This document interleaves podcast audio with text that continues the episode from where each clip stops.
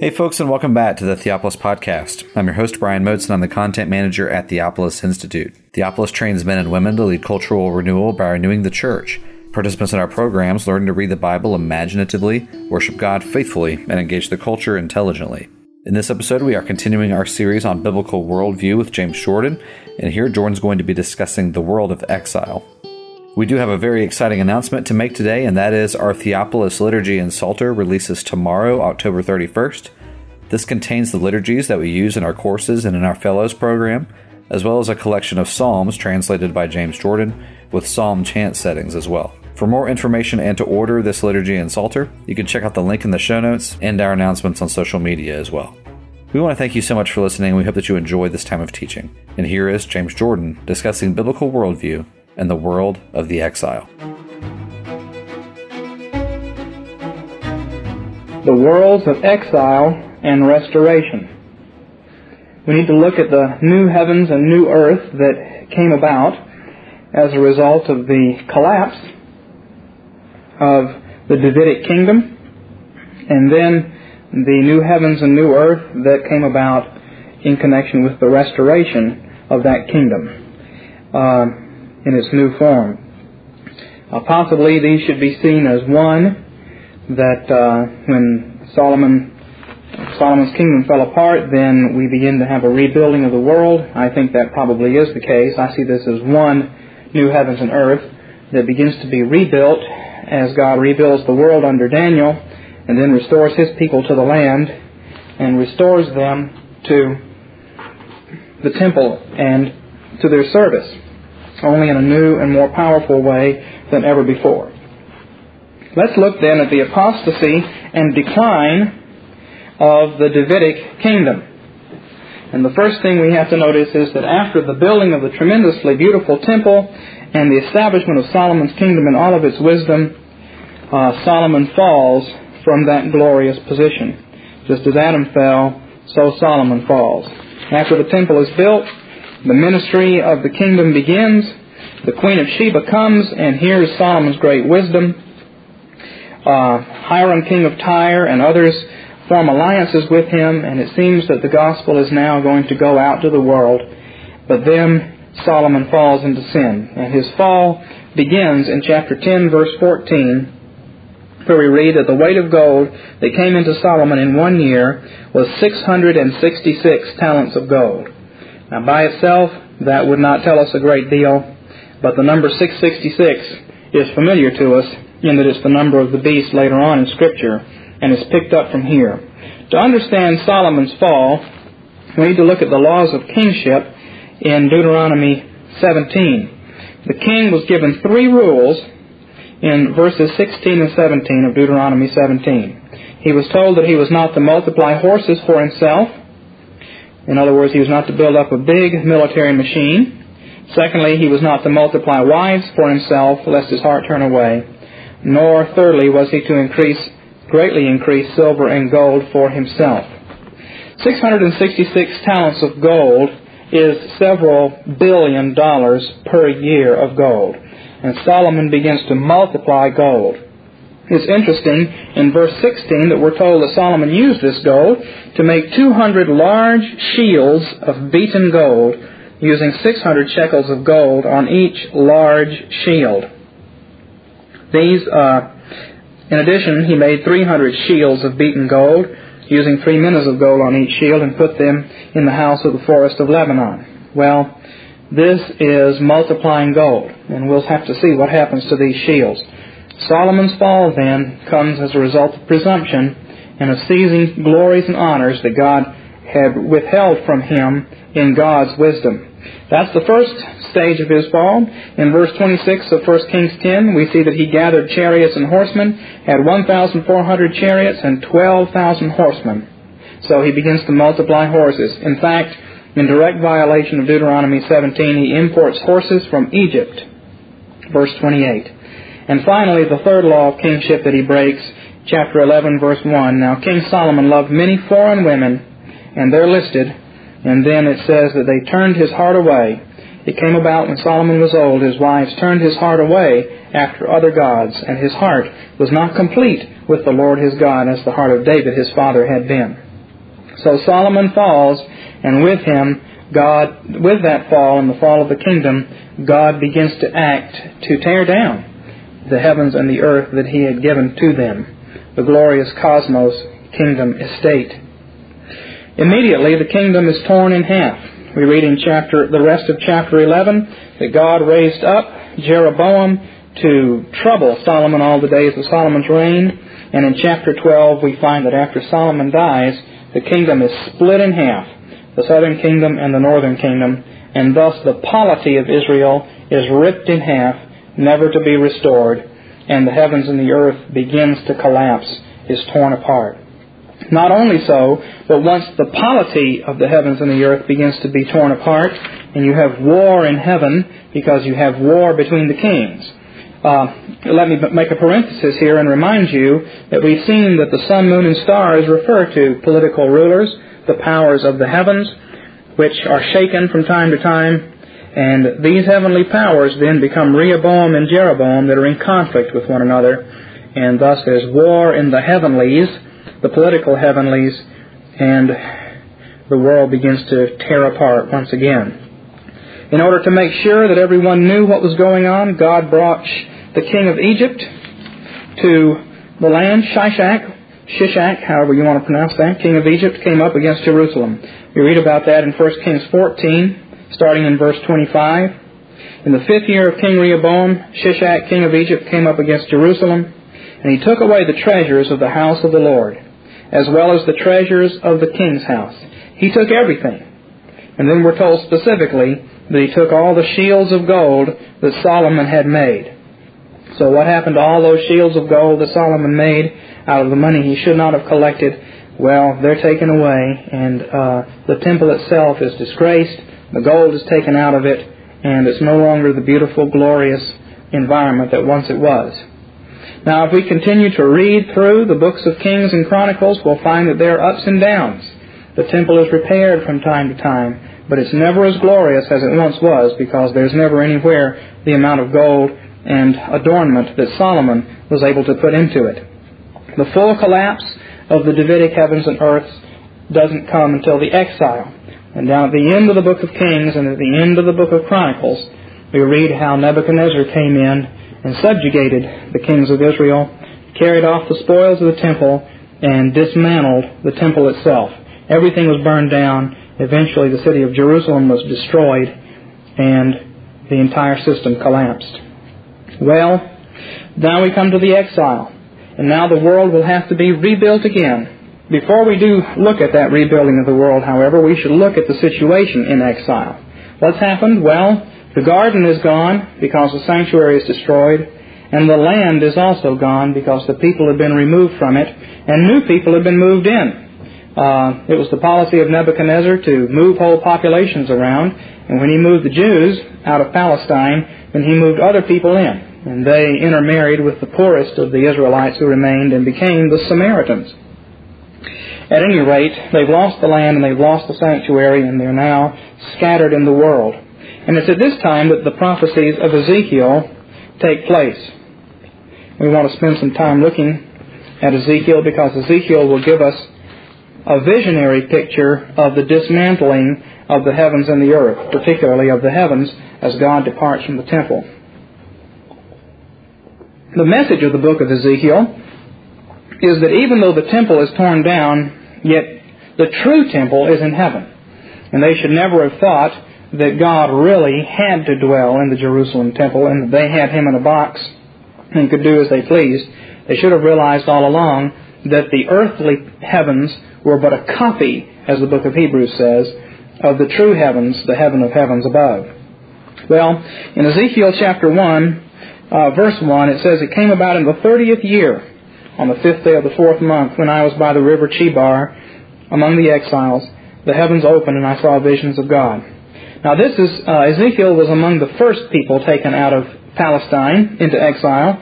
The temple itself has not yet been destroyed, but the people are living, uh, his people are living in the land of Mesopotamia, and the horrible question that they confront is that they're not living in the Holy Land anymore. They don't have access to the temple anymore.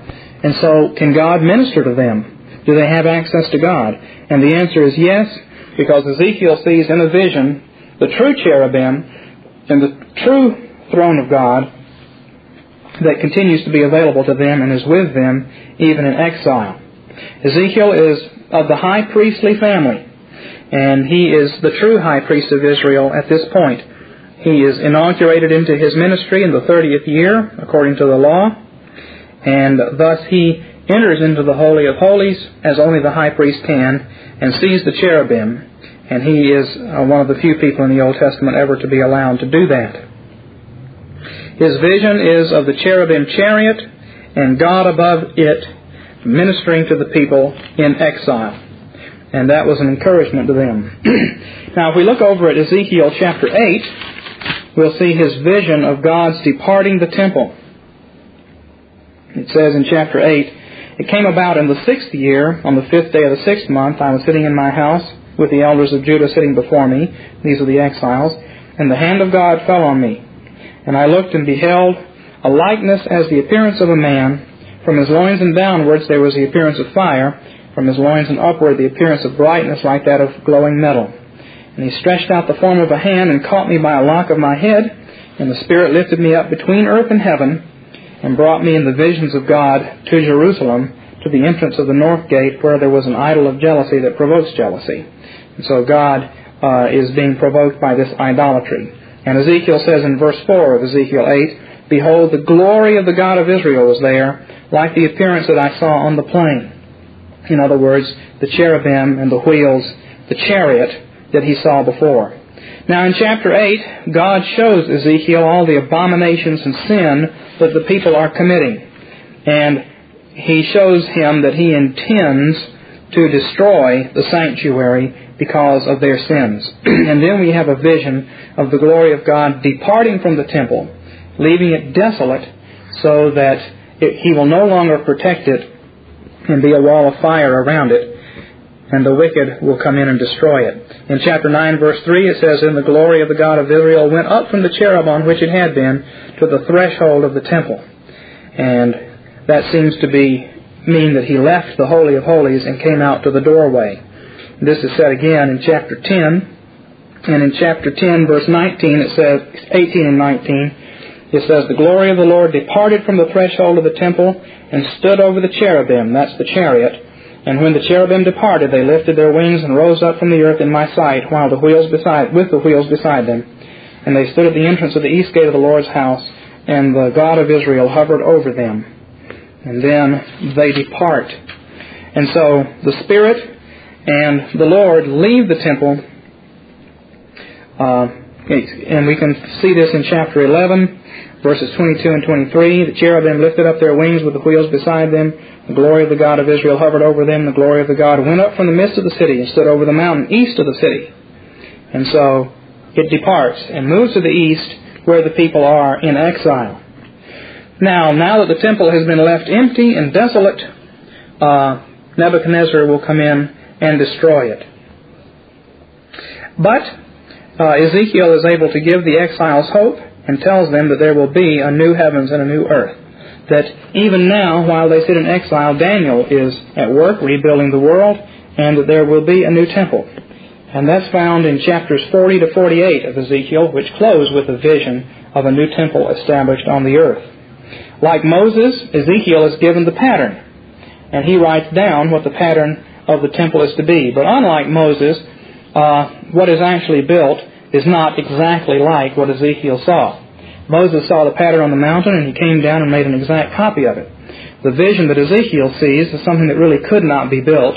It's thoroughly idealized, but it is designed to show the people that in spite of appearances, the new heavens and earth that are being inaugurated are actually more glorious than what had existed before. Now let's look, thirdly, at this new heavens and earth in the vision of Ezekiel 40 through 48.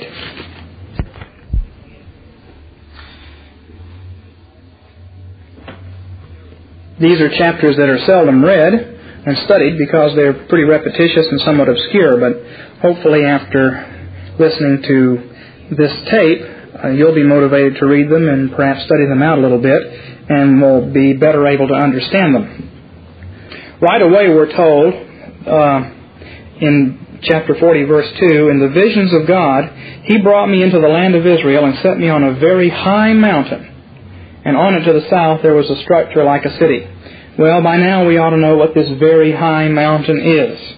It's the the mountain. It's the Garden of Eden mountain. It's Mount Zion. It's the mountain of God. The place where man meets God, the top of the pyramid. Now, there is a diagram, diagram number 17, gives us a reconstruction of the plan of Ezekiel's temple area. And it's pretty complicated, and we won't spend a great deal of time looking at it, but you see in the center, right in the center, is the altar. And then moving um, to the west, we pass through the doors into the holy place and then to the Holy of Holies, which is behind those two lines. And so those are the same as in Solomon's temple, but the outer area is much expanded. Notice how prominent the doors are, the doorways of this temple. There are doorways into the outer court, and then there are doorways into the inner court, and these are described at great length. And it seems uh, that this is this has a twofold idea. There are guard rooms along these doors, so that the wicked are kept out, and yet they are doors, so that the world is invited to come in.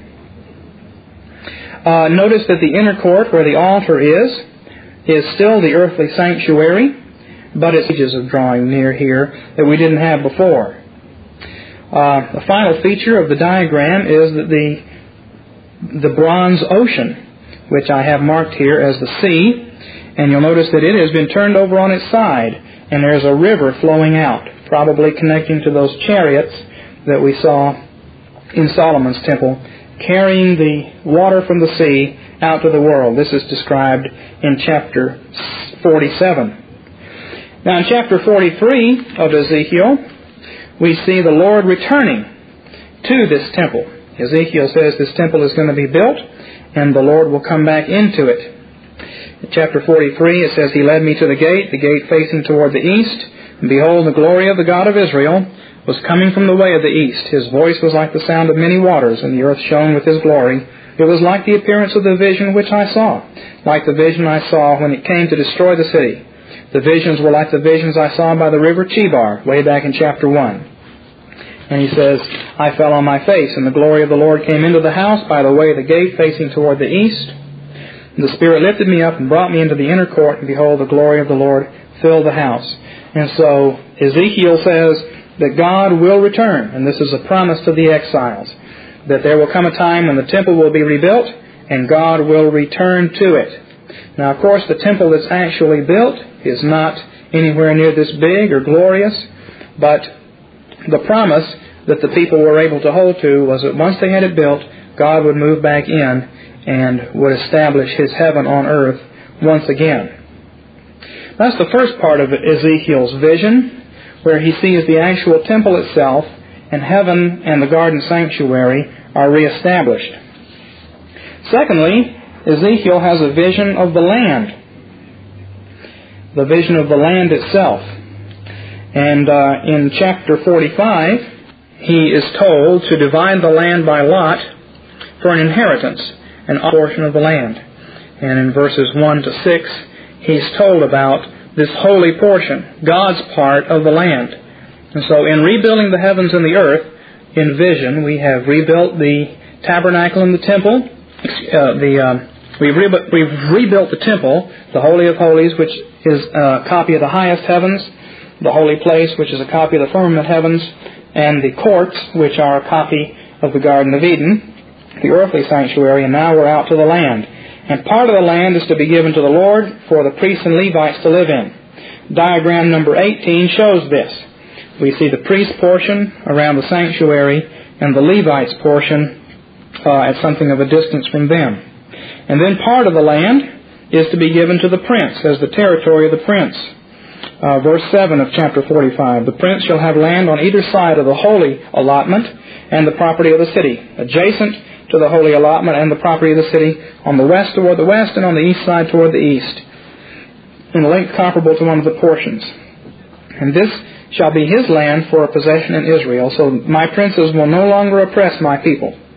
but the rest of the land will be given to the house of Israel according to their tribes.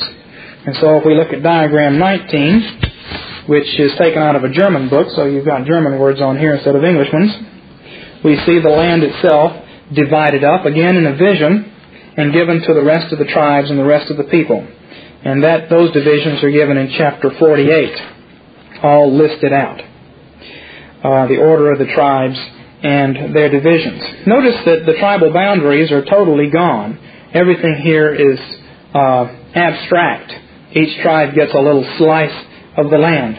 The reason the tribal boundaries are gone after the exile is that the tribes had all merged together during the exile, and they had not been able to keep uh, separate tribal.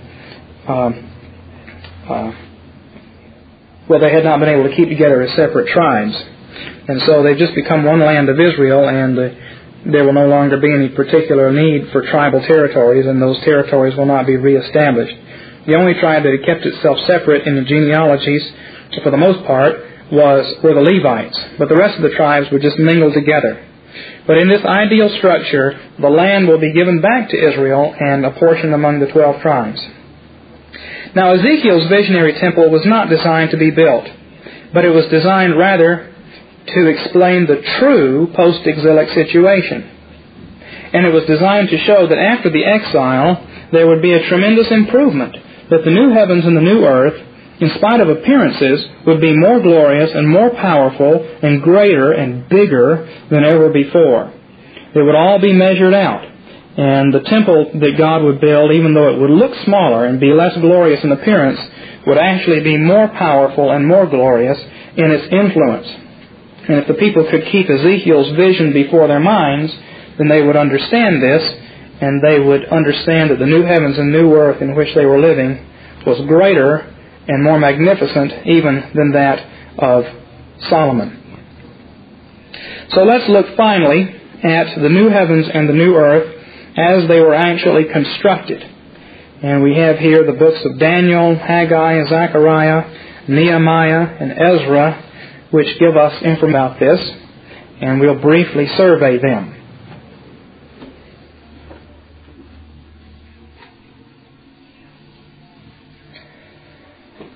In the book of Daniel, we see the new configuration of the world. Remember back in the uh, time after Noah that the world was organized primarily by city states with priest kings.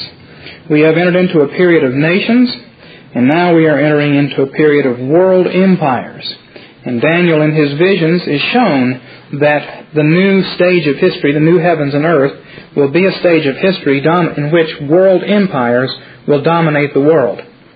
The world will be organized by these empires. And uh, he sees them in various visions in terms of uh, the statue uh, in Daniel chapter 2.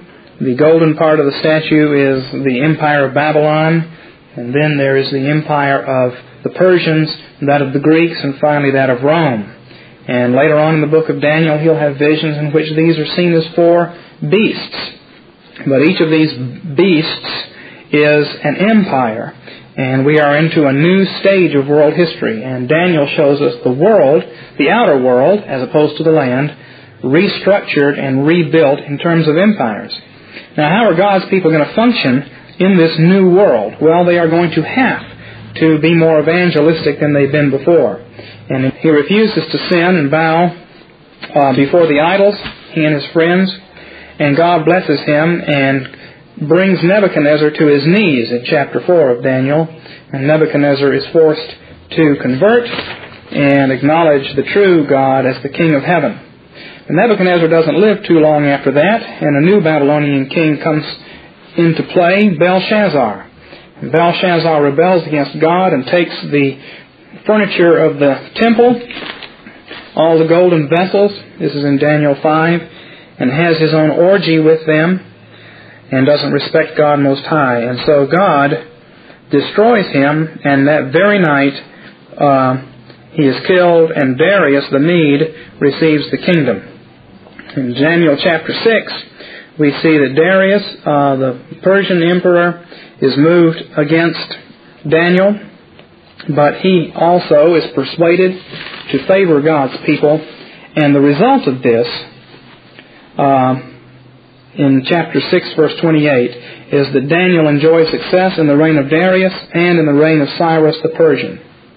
Now it is Cyrus the Persian who will allow the people to go back into the land.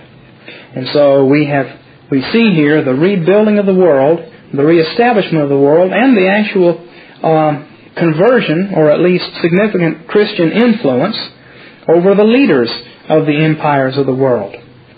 And as a result of the rebuilding of the world, the people are allowed to go back into the land. Now, the book of Ezra describes this in terms of its historical uh, motion. Uh, Ezra talks about, gives us lists of those who went back. We can look at the book of Ezra briefly. And we see the rebuilding of the land under the sponsorship of the empire. This is definitely a new heavens and a new earth. A totally new configuration from anything we've seen before. Uh, Ezra, uh, very first verse says, In the first year of Cyrus king of Persia, in order to fulfill the word of the Lord by the mouth of Jeremiah, the Lord stirred up the spirit of Cyrus king of Persia, so that he sent a proclamation throughout all his kingdom, and also put it in writing, saying, Thus says Cyrus king of Persia, The Lord, Jehovah, the God of heaven, has given me all the kingdoms of the earth, and he has appointed me to build him a house in Jerusalem in Judah. And so then he tells the Jews that any of them who want to go back may do so, and he even sponsors them. And so the people return to the land, and once they're back in the land, the land is restored, their home is restored, the land of Eden is restored, and they get to work building the temple. The people have returned to the land, and the temple is being built. The books of Haggai and Zechariah uh, show this to us. The people initially were frustrated in their attempts to build the temple, and so they built their own houses first. Haggai and Zechariah are raised up by God to prophesy to the people and tell them to get back to work on the temple. The temple, says Haggai, is like a dead corpse in the middle of the nation, and it's spreading death to all around it. And the, the corpse of the temple house is spreading death of the temple to them and to the world. Now, what is contained in a very simple way in Haggai chapter 2 is given a tremendous expansion in the night visions of Zechariah 1 through 6. And I'd like for us to spend a few minutes here. Uh, I have prepared, a, I have given a long and detailed series of lectures on Zechariah 1 through 6, and these are available, but and they're they're noted in the uh, in the syllabus. Here I'd like just to survey them because it gives us a very good picture of the new heavens and new earth that are being inaugurated at this time, and what a significant change it will be, and how more wonderful than ever before the kingdom of God is going to be in this period that we're entering into. So let's survey these night visions. The first vision is found in Zechariah chapter 1, verses 7 to 17. And what's of interest to us here, it says in verse 8, I saw at night, behold, a man riding on a red horse, standing among myrtle trees in a ravine. And we're told that these horses patrol the earth and that they are soon going to go out and change the world. Now, this vision happens as the sun is going down.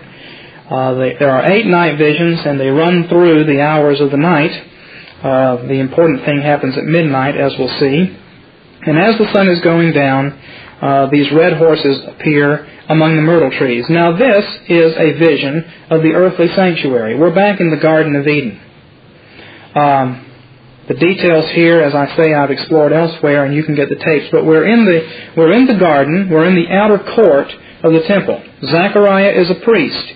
He is not a high priest, and so he's not going to go into the holy of holies. But he is one of the chief priests, one of the 24 chief priests, and he will spend his time explaining the outer court and also the holy place. We'll be moving into the holy place and looking at the, the lampstand at least, and then we'll move back out into the outer court and we'll see the influences of the kingdom going forth.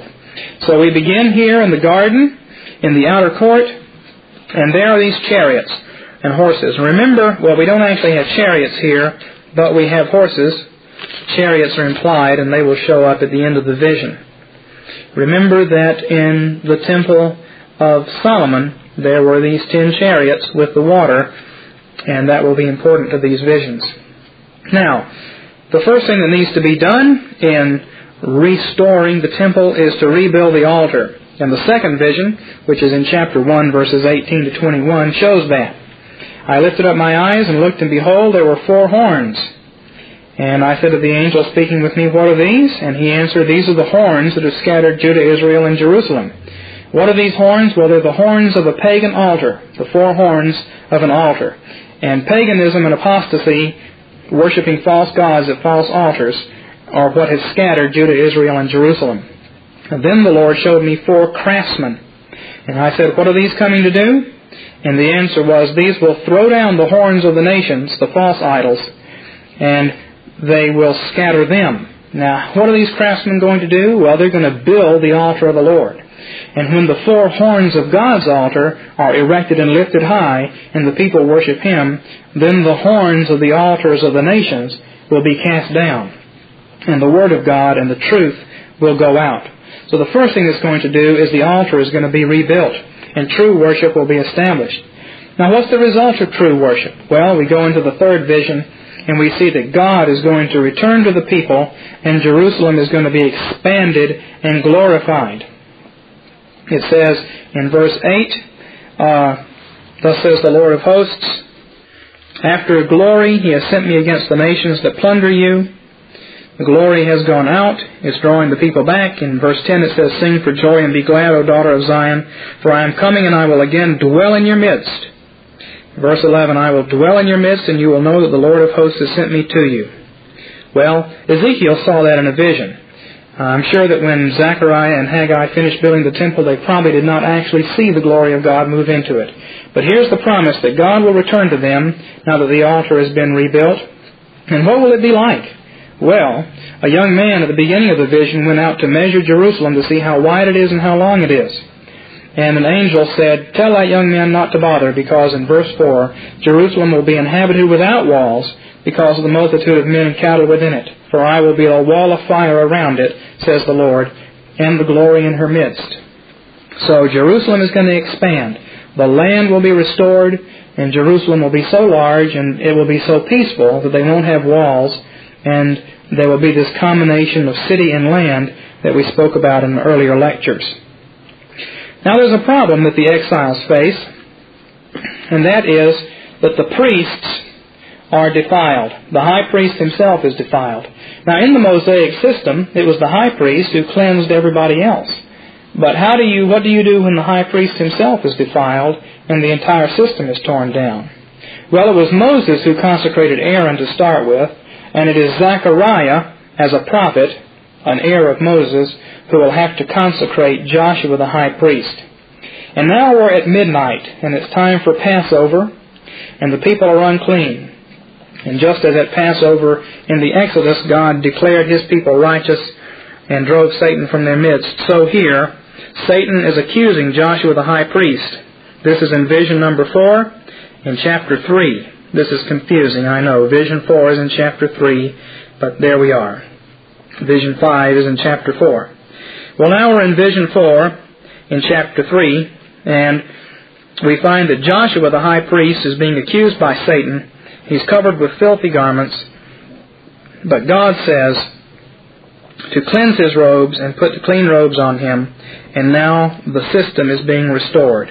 The priests are being restored to their work as the temple is rebuilt. The temple is rebuilt. That's seen in the building of the altar.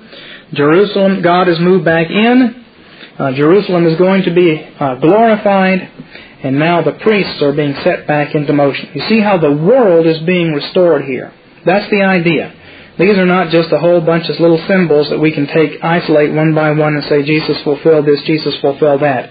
It's true, and we can't see in these lectures how Jesus fulfills all of these things. Jesus tells us in Luke 24 that everything in the Old Testament is fulfilled by Him. What we want to see here is a rebuilding of the world and a rebuilding of the temple. Jesus said that He Himself was the temple, and so we could start there. But now the world is being rebuilt, and the world is being cleansed. The priests are being reestablished in the heavenlies to carry out the heavenly ministry. And what happens? What happens when the temple is restored and the priesthood is restored? Well, then light goes out to the world, and that's the meaning of the fifth vision. After the transition at midnight and the sun starts to come back up way around on the other side of the world, we know it's going to get lighter and lighter. And we have a vision now inside the holy place of the lampstand. We've moved from the, uh, and I, I should say this, we have moved from the garden, the court, where the myrtle trees were and where the altar was, and we have seen God go into the temple, and now we have come into the holy place where Joshua is unclean and his clothes are cleansed inside there.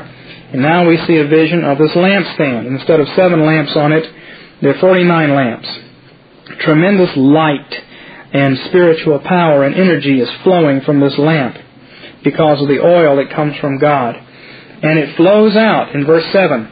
Who are you, great mountain? Before Zerubbabel you will become a plain. In other words, the mountains of the world will be reduced by the influences of the gospel as God's people carry them out. They will go to and fro throughout the earth, and they will bring light to the world and conversion to the nations. Now, this actually happened. You see, it's odd. When we get to the New Testament, we find that there are synagogues all over the world. When we get to the day of Pentecost, we find there are Jews from every nation under heaven. And there are these God fearing Gentiles. Uh, Jesus complains against the Pharisees and says, You traverse land and sea to make one convert, and yet you convert him to a false religion. Well, what's happened? None of that was going on during the period of the kings. The difference is that even though Israel was supposed to minister to the nations, she didn't, and there wasn't enough spiritual power. But now in this new heavens and earth that's being built, there's going to be tremendous spiritual power. There's going to be tremendous light.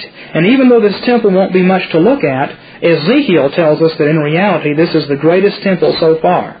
Ezekiel tells us that there's a river flowing out that's going to change the world and take the gospel everywhere. And Zechariah says the same thing, that in spite of appearances, in spite of the fact that the candelabra will actually only have seven lamps on it, in reality there's 49 lamps, and that the energy of the Spirit is being poured out. Now, in uh, visions 6 and 7, which are kind of a pair, Ezekiel goes back outside uh, and looks over the land. And he sees in the sixth vision, which is in chapter 5, verses 1 to 4, that the reestablishment of the temple will bring purity to the land, and that the law of God will judge those who break it, and the wicked will be driven out. In the seventh vision, verses 5 to 11 of chapter 5, he sees wickedness gathered up, and thrown into a pot, and carried out of the land altogether. So, here we have a vision of a restored land. The Garden of Eden has been restored in the temple, and now the land itself is being purified and restored for the people of God. But that's not all, because the last vision, as the sun comes up and as night comes to an end, is a vision of the gospel influences going out to the four corners of the earth and all this evangelistic work that is going to take place during this period of history, during these heavens and earth. Chapter 6 uh, gives us that vision, the eighth vision. I lifted up my eyes again and looked, and behold, four chariots. Remember what these chariots are. They're four of the ten chariots that carried water. And they're coming forth from between the two mountains. The mountains were bronze mountains. These mountains are Yachin and Boaz. And these chariots are coming out of the temple bringing heavenly influences. And they're going to go out to the world. And he sees that they're like the four winds of heaven. They're going to the north country and to the south country carrying God's judgments, but also carrying grace. Because God's judgments will be satisfied. In verse 8 it says, See, those who are going to the land of the north have caused my spirit to rest in the land of the north. And so the gospel influences are going forth. Well, this is a tremendous change. It's a tremendous dynamic. And in this new heavens and new earth, after the exile, God's people will be more powerful and more spiritual than ever before, even though they won't have the same visible glory. Well, there's one other observation we can make about the new heavens and the new earth. Just as the temple that Ezekiel saw was not really built, but instead a much simpler temple was built, so uh, what Zechariah sees about there being no walls around Jerusalem doesn't actually take place.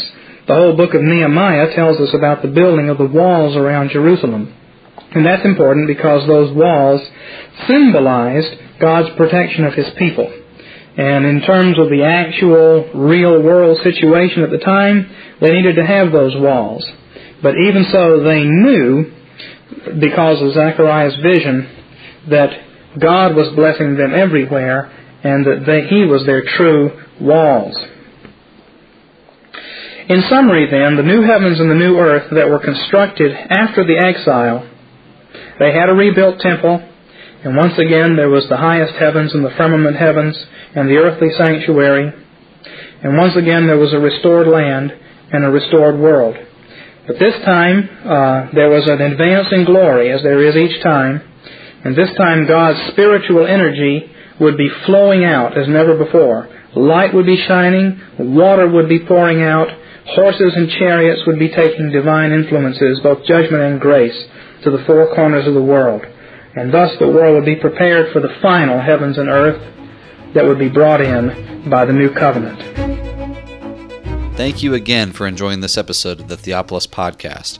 For more information and for more content from Theopolis, you can check us out online at theopolisinstitute.com. We release new articles every Tuesday and Thursday on our blog, so you'll want to make sure to look out for those. You can also find us on Twitter at underscore Theopolis and on Facebook if you just search for our name. If you've been helped, sharpened, and encouraged by this podcast, we'd really love it if you would go to iTunes and leave us a review. It just takes a few seconds, and it really will help us along in getting our content in front of new listeners. That's all for now, friends. We really look forward to being with you all again in the next episode. And as always, thank you so much for listening.